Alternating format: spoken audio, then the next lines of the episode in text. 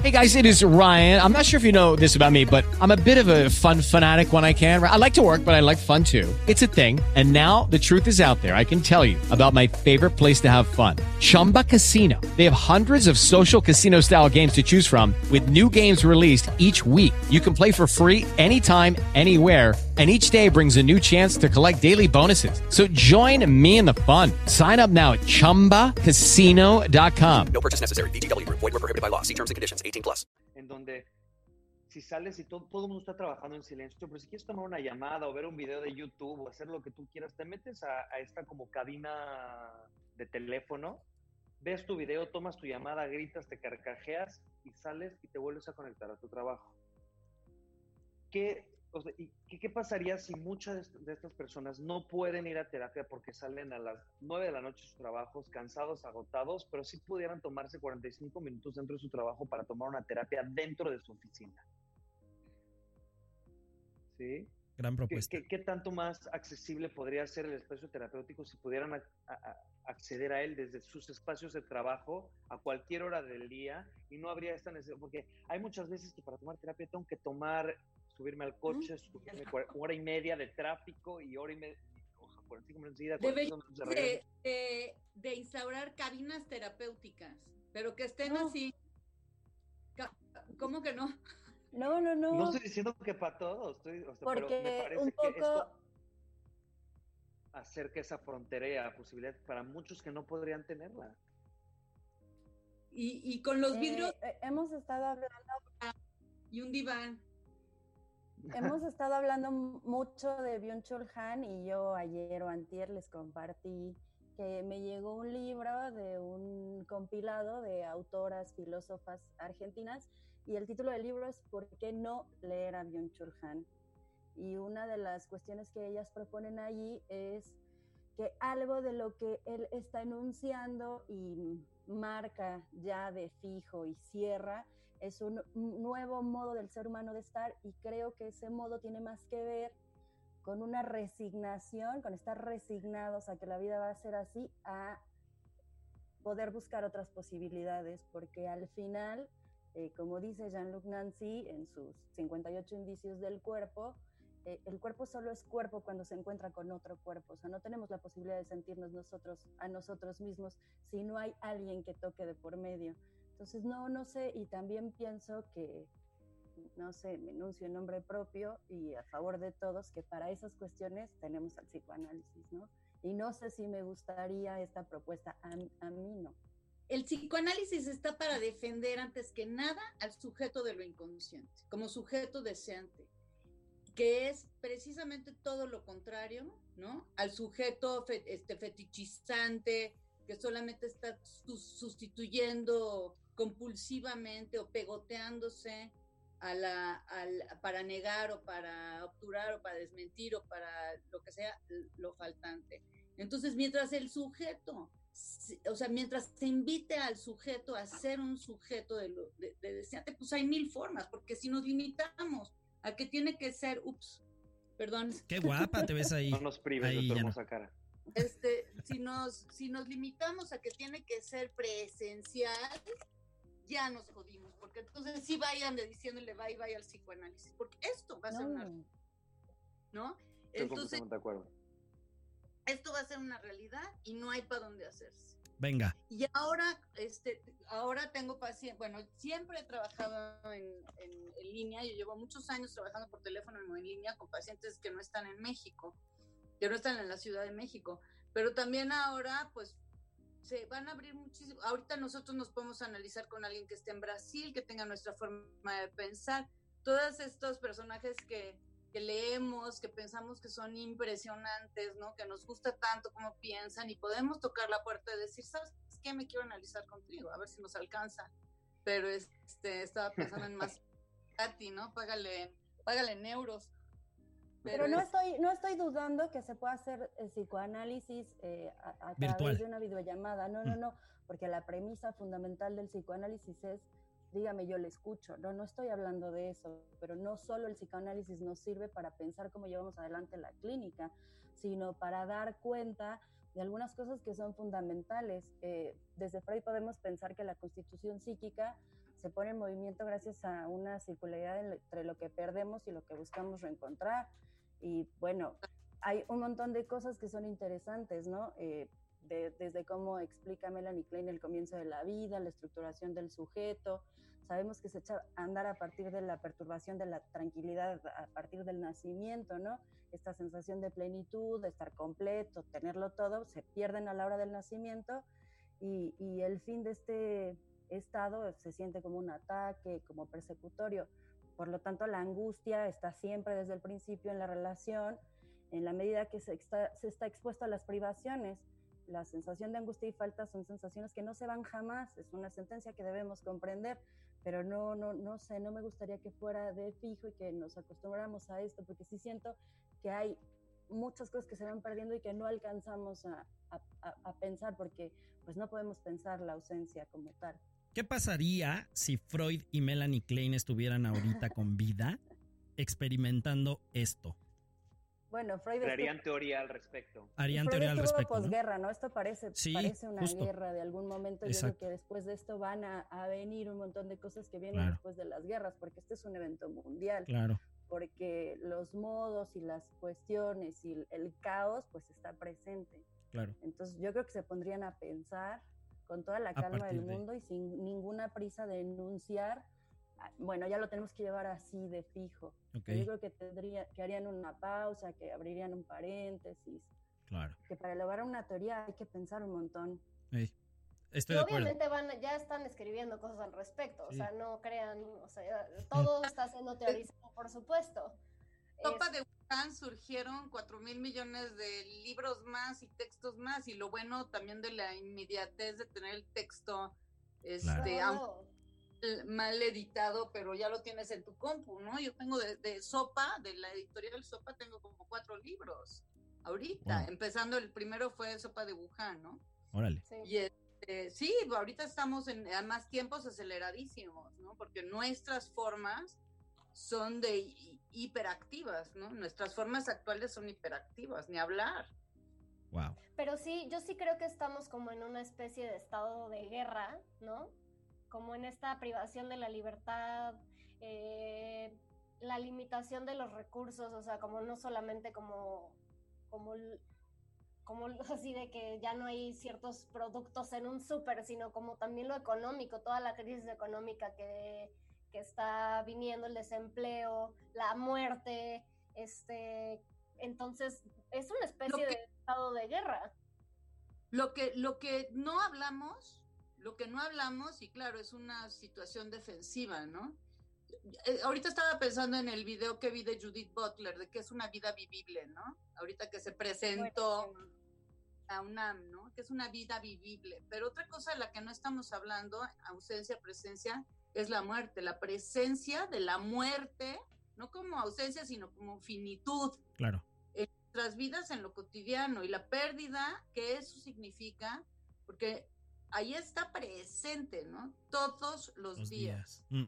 Inclusive nosotros mismos, aunque nos, creamos muy este, inmunes, ¿no? Mm. Infértiles, inmunes, y como digo de los adolescentes, como dice Marta, los adolescentes, ¿no? Infértiles, inmunes y este, etcétera, ¿no?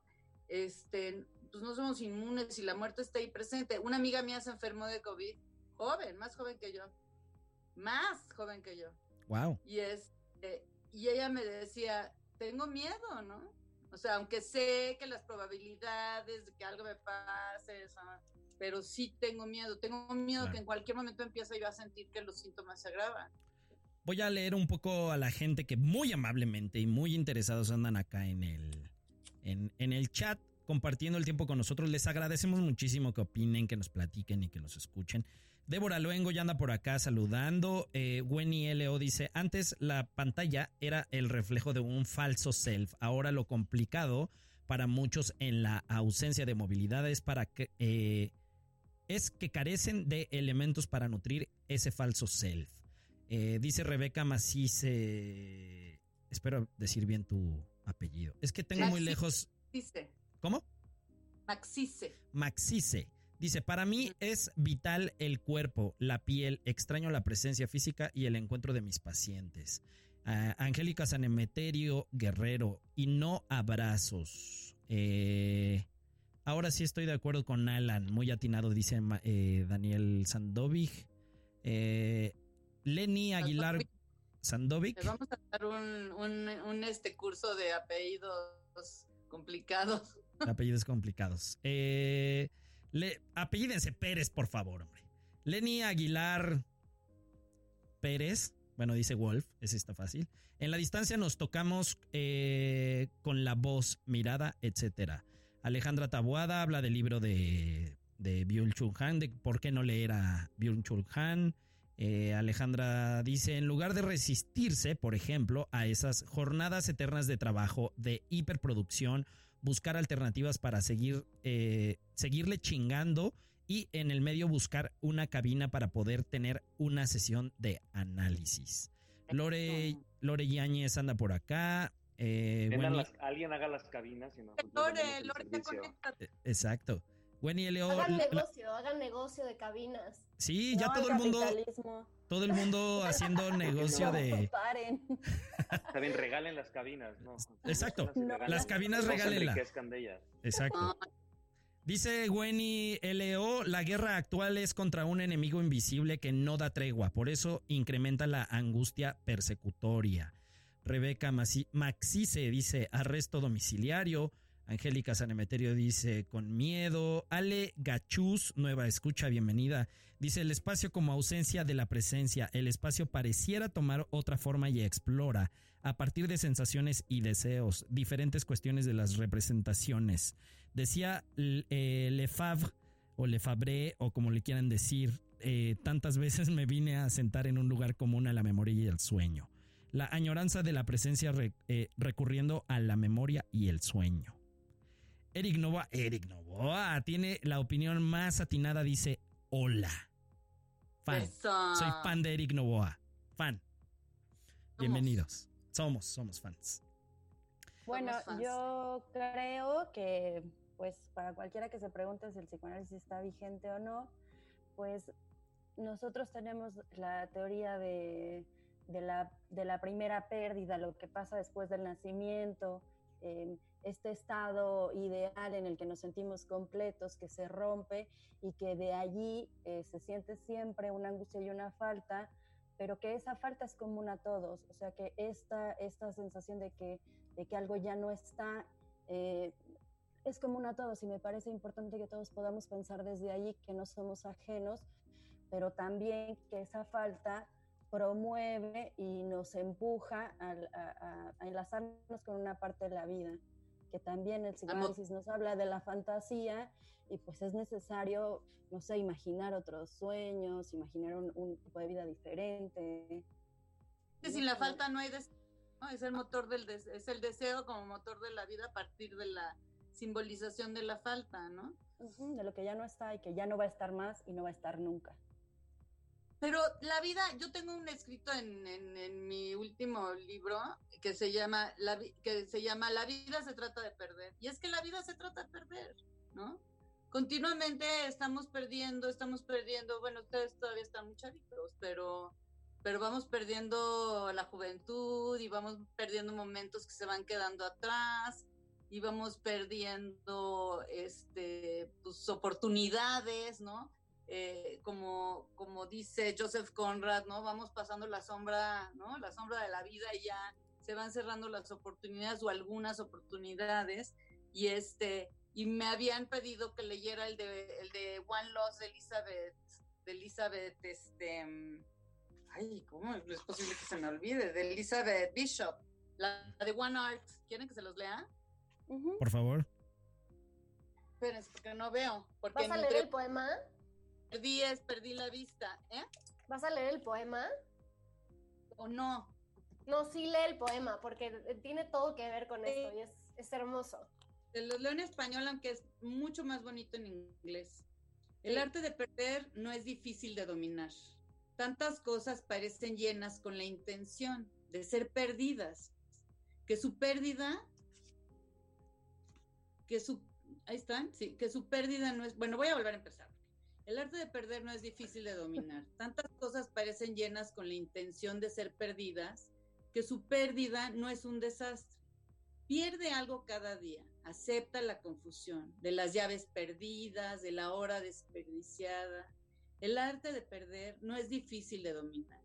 Practica entonces perder más allá, perder más rápido, lugares y nombres. ¿Y a dónde fue que pretendiste viajar? Ninguno de ellos traerá un desastre.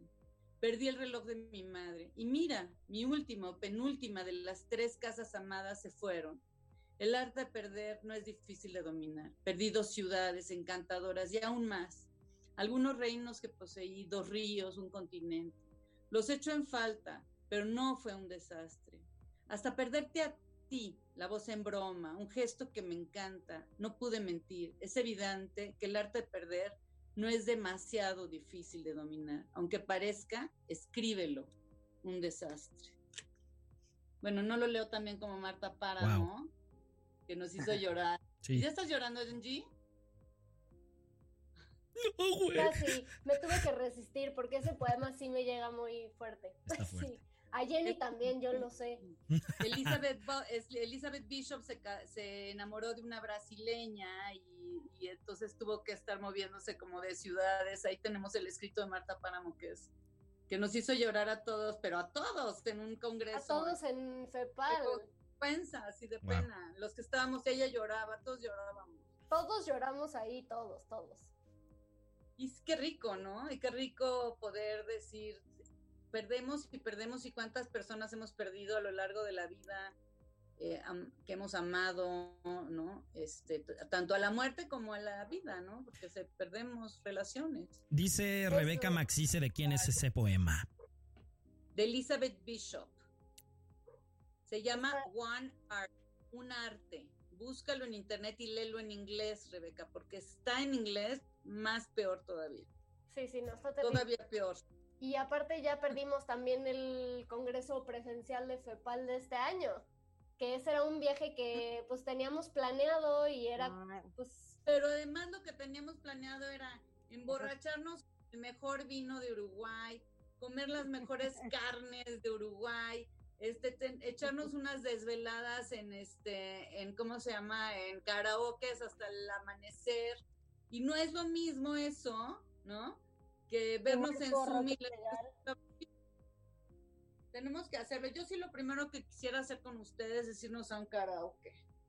Jalo, Bueno, primero que vengan a mi casa a la terraza nueva que ya hice. jalamos. Y todos. luego- Oye, Todos hablando- están invitados. Hablando del miedo al contagio, no vamos a querer usar los micrófonos del karaoke. Cada quien lleva el suyo. O Fácil. micrófono, ya todos ahí. También. Ah, el micrófono del cara. Ya, ya te entendí. Bueno, pues llevas una como mascarilla. Le pones tu tap, tu cubrebocas, se lo a pones a. Claro. Bueno, O te llevas tu Lysol. Shh, Vámonos. Claro. este, Alan, cuéntanos, ¿qué opinas? Alan, es la ausencia. Yo Él hoy está actuando que- la ausencia. estoy escuchando, estoy escuchando muy atentamente. Sí, sí. Creo que en la vida hay que aprender a aceptar las pérdidas, que en todo hay pérdidas y que no se va a recuperar mucho de lo que estamos perdiendo en este momento, pero vamos a tener que, a partir de que salgamos, de la forma en la que salgamos, en la normalidad en la que salgamos, a aprender a vivir con lo que venga, ¿no? Entonces, en ese sentido, es difícil, pero poder encontrar lo bonito en lo que estamos teniendo ahorita, que creo que se relaciona con lo que tú estás diciendo. Es momento de vernos hacia adentro y de aprender a convivir con nosotros. No sé si eso se tiene que lograr desde la ausencia física del otro. Uno puede siempre aprender a estar con uno mismo, aunque esté rodeado de los demás. Pero sí es momento de tal vez reconsiderar todo eso que hacíamos allá afuera y que tal vez no beneficiaba de ninguna otra, de ninguna forma al mundo. Lili Tena quiere hablar. Gracias, Alan. Nada más para completar lo que Alan está diciendo, que yo encontré justo de Winnicott, una, una frase que dice, el refinadísimo disfrute de la vida, de la belleza o de la invención humana abstracta, son coloreadas por la sensación del, eh, del individuo de estar personalmente presente. Y, se refiere como estar personalmente presente en sí mismo. A partir de ahí, de que está integrado consigo mismo, con su propia vivencia, puede adquirir o generar un espacio potencial. O sea, existe lo transicional, la posibilidad de ir a otro lugar en la mente o en o físicamente, pero finalmente es llegar a ese, a ese espacio potencial que nos da muchas posibilidades de vivirlo diferente, ¿no? Completamente de acuerdo. Eso creo que eso que tocas del espacio transicional, ¿no? Del espacio que está entre medio, es bien importante y lo tenemos y lo generamos y lo gestamos nosotros mismos, ¿no? Nuestra posibilidad de crearlo, ¿no? De crear algo ante la pantalla plana, ¿no? Que es, pues es finalmente la esperanza, ¿no? La revitalización de lo plano, que se puede se debe. Ay, hoy estoy muy acá. Sí, dice eh, Angélica Sanameterio, es momento eh, completamente de aceptar el cambio. Eh, por acá Ale Gachuz dice que es su primera vez. Que mm, saludos a todos, primera, primera vez que escucho este programa y me encantó. y bueno. Cada 15 días aquí nos vemos. Cada 15 días, eso dice la teoría. Eh, no sé si alguien quiera agregar algo por acá. Eh, creo que Jenny había levantado. ¿No nos canción, Axel, para hoy? No, en, esta vez no hubo canción. Eh, dado que como estamos saliendo en video en eh, Facebook, no queremos que nos penalicen. Estamos echándole ganas al contenido como para que por poner una bendita rola nos muteen. No vale la pena, creo. No. No. Pero por acá, Jenny quería decir algo, eh, por favor. Bueno, completando un poco como el, estar viviendo esta situación, eh, escuchando a Marcelo Viñar, también decía que hay que evitar llenar de significantes esta situación, porque es una situación que no estamos pudiendo metabolizar porque justo la estamos viviendo en este momento. Y yo estoy de acuerdo, yo creo que todo esto que se escribió de lo que está pasando en este momento puede ser un poco apresurado, puede ser un poco desde la manía. Verdaderamente yo creo que si vamos a poder metabolizar o elaborar algo va a ser a posteriori. Este, bueno, eso creo yo. Y bueno, que estamos ante una como en, una, no sé, disyuntiva entre la espera anhelante de que vaya a haber algo mejor o la espera de que vaya a haber algo peor. Entonces sí, creo que estamos en un momento bien, bien, bien complejo, que nos pone en una situación muy vulnerable también. Ahora, algo, algo por ejemplo, que eh, en el tema, em, eh, eh, pues, desastres por naturales, por ponerle de una manera, si tenemos la comparativa del el sismo, que fue una cosa que fue repentina, que fue muy corta y, y que generó como todo esta este temor y esta psicosis durante todo este el tiempo que duró, la diferencia de lo que estamos eh, viviendo ahora que es paulatino, es poco a poco, es aletargado, es largo, siento yo, eh, no lo puedo comparar evidentemente, pero la manera en la que estamos eh, respondiendo, no sé si psíquicamente es que nos estamos acostumbrando, estamos viendo cómo van las cosas, poco a poco vamos viendo cómo reaccionar, cómo tomarlo. Eh, no sé si ustedes ven ahí eh, alguna diferencia o similitudes en las dos, en, en, estas dos cosas que pasaron. Creo yo que en relación a lo que dices del sismo, el sismo es un evento que es muy concreto.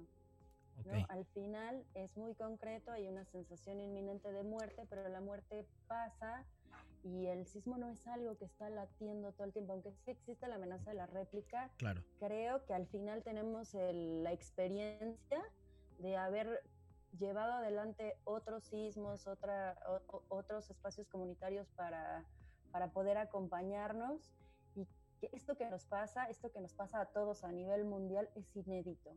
O sea, yo mm. decía el otro día que, que recuerdo las novelas de Saramago y que esto que nos está pasando ahora no me lo había imaginado nunca. He conversado con gente que cree que estamos frente al fin del mundo. Wow. que el mundo se va a acabar en una cosa como religiosa, como no pensé nunca que me Wow. tocara vivir el fin del mundo. Yo creo que desde donde nos pega cada uno es distinto. Sí. Sí, completamente. Qué difícil para alguien que realmente sienta que se va a acabar el mundo. Ha de ser muy complicado, digo, definitivo sí, porque es su realidad, ¿no? Y es que la sensación de muerte es inminente.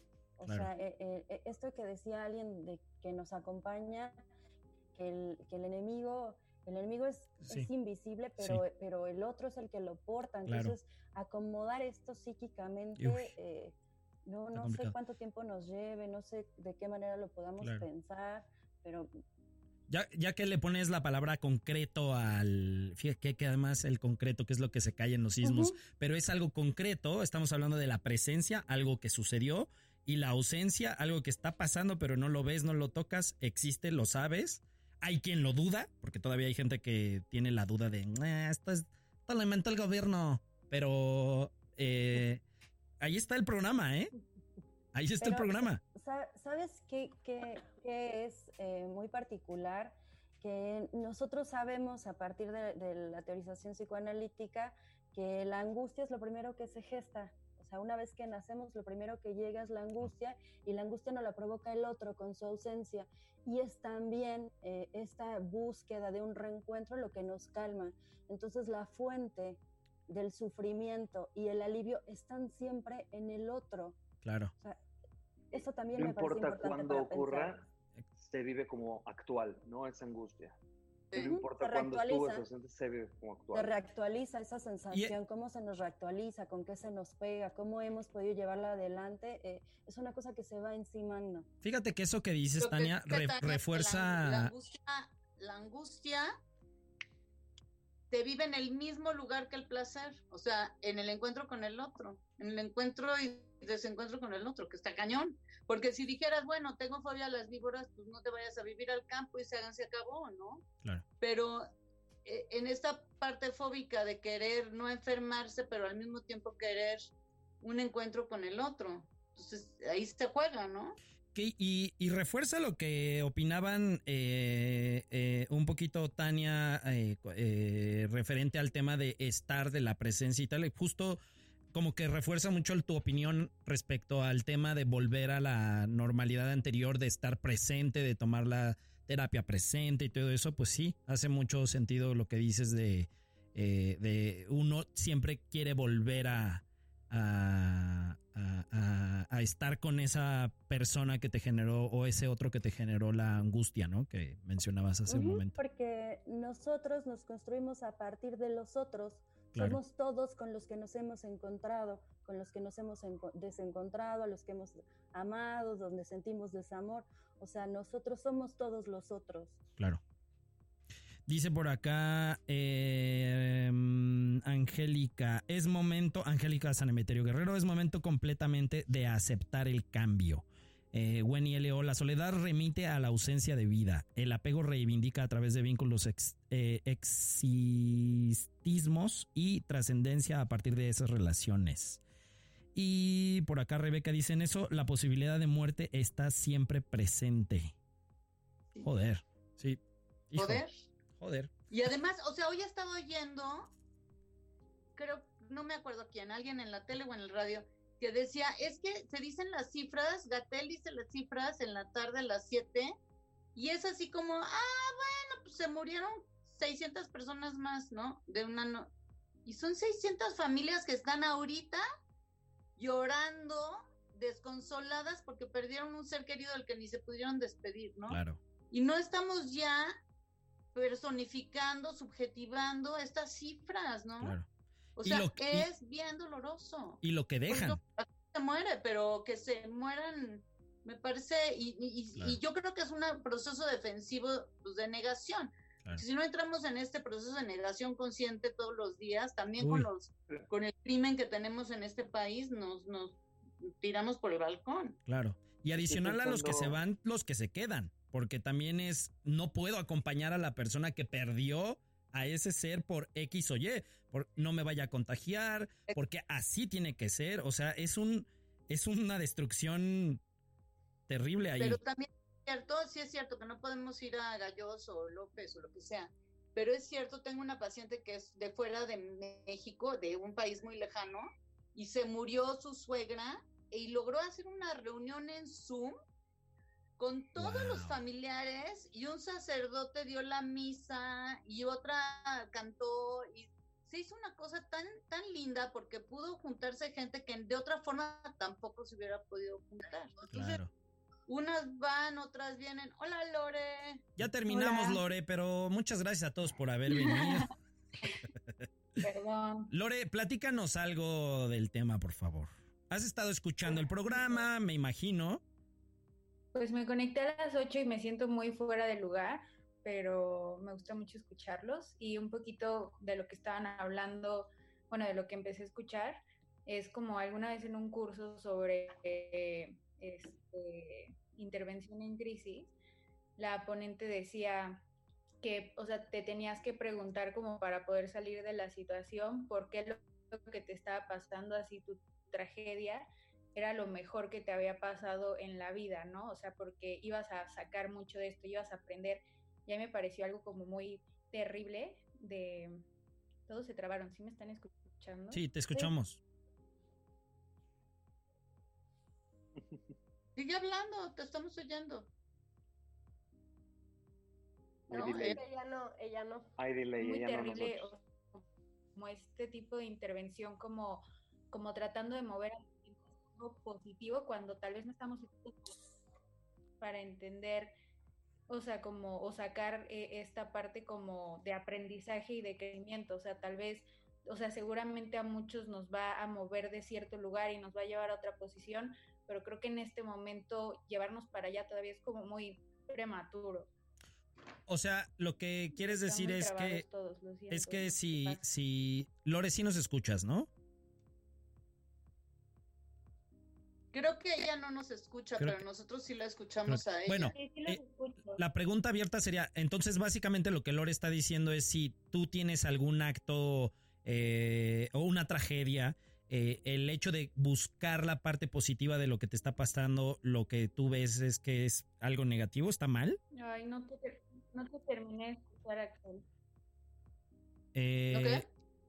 Los demás escucharon, ¿no? O sea, lo que está diciendo Lore es que está mal que alguien te, te intente llevar buscando la parte positiva de una desgracia que te está pasando. ¿Es eso?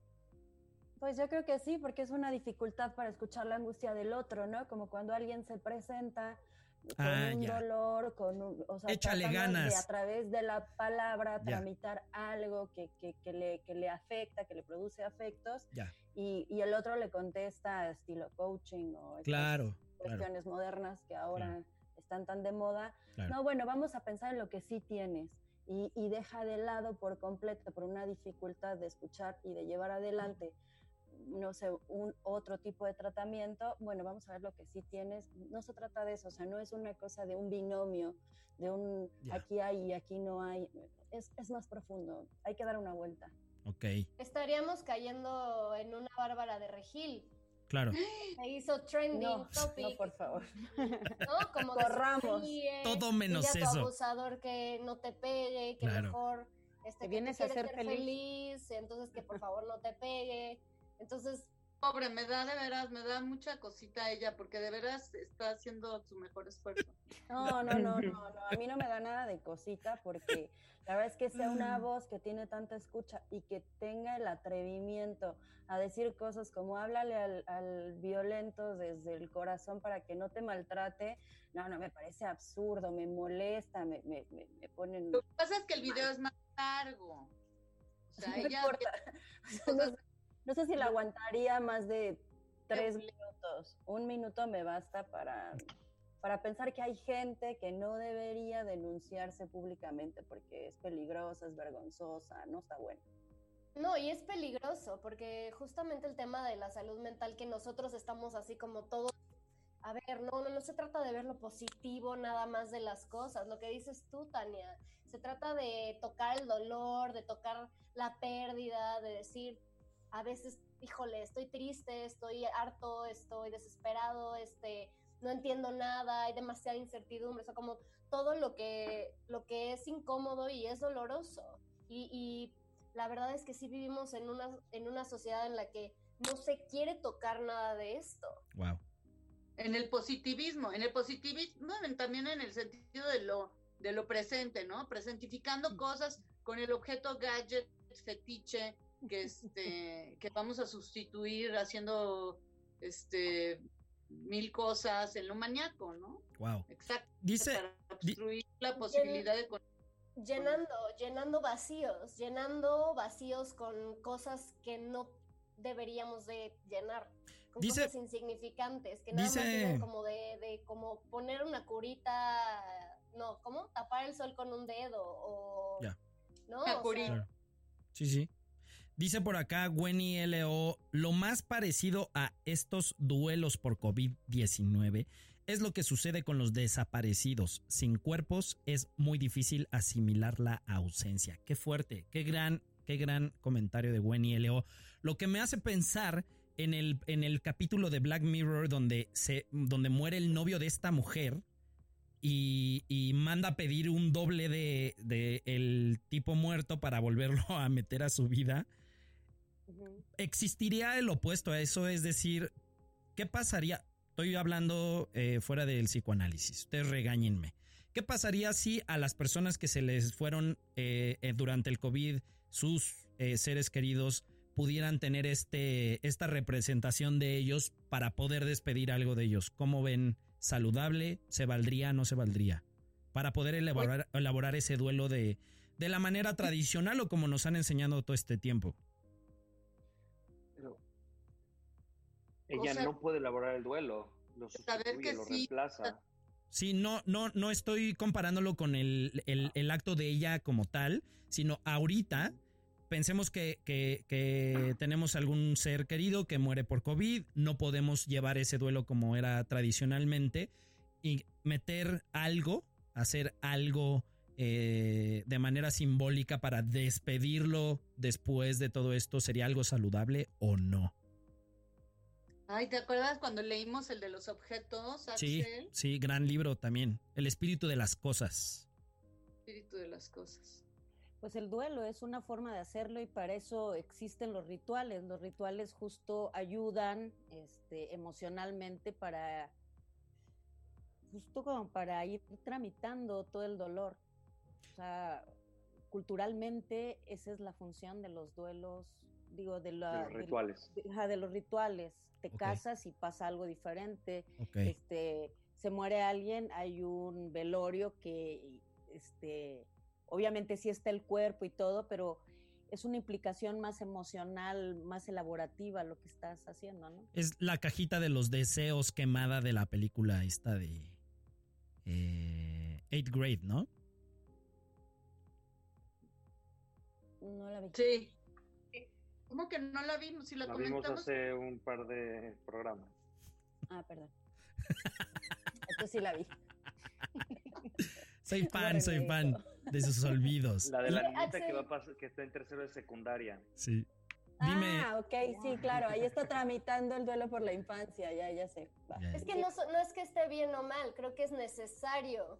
O sea, es necesario la representación de los, de los movimientos, en este caso las pérdidas, si estamos hablando de la muerte, pero también de los eventos importantes, ¿no? ¿Cuántos chicos ahorita eh, que se graduaban de la prepa, que es una época tan importante, ¿no? No se pudieron, o sea, no tuvieron su graduación claro. por el COVID y no solo no tuvieron su graduación, sino que llevan desde marzo encerrados con sus papás en sus casas, Claro. queriendo irse a echar la fiesta con los amigos, a terminar una etapa de la vida tan importante, ¿no? Claro. Y, y, pues no se pudo. Y Uy, ellos son las verdaderas víctimas de esto, ¿eh? porque ellos que deberían de estar ahorita eh, eh, eh, eh, haciendo esta exogamia de irse con sus amigos, de experimentar de, de- con, con otros y con otras, etcétera, etcétera, los tenemos encerrados en la casa para que los abuelitos no se mueran, ¿no? O sea, sacrificando algo que es tan importante para ellos, que es la socialización, y el salir de la casa, porque el movimiento del adolescente tiene que ser exogámico, salir Claro. de la casa, salir del núcleo familiar. Claro. Y justo se está inhibiendo, qué angustiante, me Sí. parece súper angustiante. Pregunta a Angélica Sanemeterio Guerrero, eh, ¿eso que tú dices es como perdonar a alguien que ya no vive? Hace la pregunta. Y trabajar todas en ese perdón sin la persona ahí, yo creo que sí se puede. ¿Qué opinan? Dice Borges, el olvido es Uy. la única venganza y el único perdón. O sea, yo no sé si el perdón se pueda dar si no es a partir del olvido, cuando se te olvidó lo que te hicieron. Claro. Cuando te vuelves a reencontrar con una amiga de hace mucho tiempo que te hizo una mega jalada por la que te dejaste llevar con ella y te vuelves a llevar con ella porque ya se te olvidó. ¿No? No sé. O sea, luego vuelve a hacer la misma jalada. Qué que eso es compulsión a la repetición, como volver a repetir a ver si ahora se resuelve diferente, pero no sé si sea perdón. Pues no sé, porque ahorita que hablabas de, de las víctimas, no sé si solo hay alguna víctima, porque retomando esta charla de Judith Butler, también acá en la casa nosotros la vimos, y hacía una diferencia, y hace una diferencia que no, no solo hace ella, pero sí se hace desde la filosofía, de poder separar el hecho de vivir con un bien vivir, o sea, como si los que viven bien tuvieran más derecho en función a estos que hoy se nombran como esenciales, como la gente que tiene que salir a trabajar.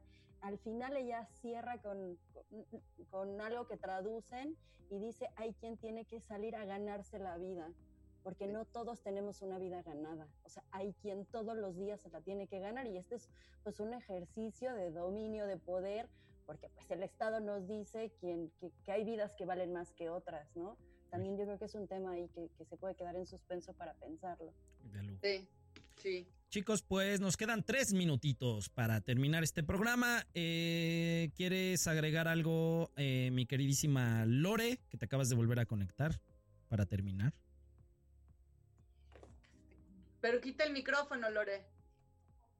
Lo siento mucho que, que llegué tarde. Ahora sí que fue como algo que no, que no había programado a mi paciente, pero fue una reposición y pues bueno, lo siento, pero me encanta escucharlos. Siempre escucho el podcast después como para ponerme al día y me gusta mucho escucharlos y todo lo que opinan. Y pues nada, creo que hay que seguir hablando de estos temas que son tan difíciles y creo que el simple hecho de hablar y de compartir estas ideas ayudan mucho a que nos sepamos contenidos y escuchados en medio de todo este caos y de esta crisis. De lujo. Muchas gracias, Yo- eh, Lore, por tu tiempo y tu conocimiento. Eh, Jenny, algo que quieras agregar para despedirnos. Sí, eh, bueno, dos cosas. Una, creo que estamos en una situación muy complicada. Eh, escuchaba a algunos psicoanalistas decir cómo nos podemos esconder de algo que no tiene ocaso. Y creo que eso es lo que nos está pasando actualmente.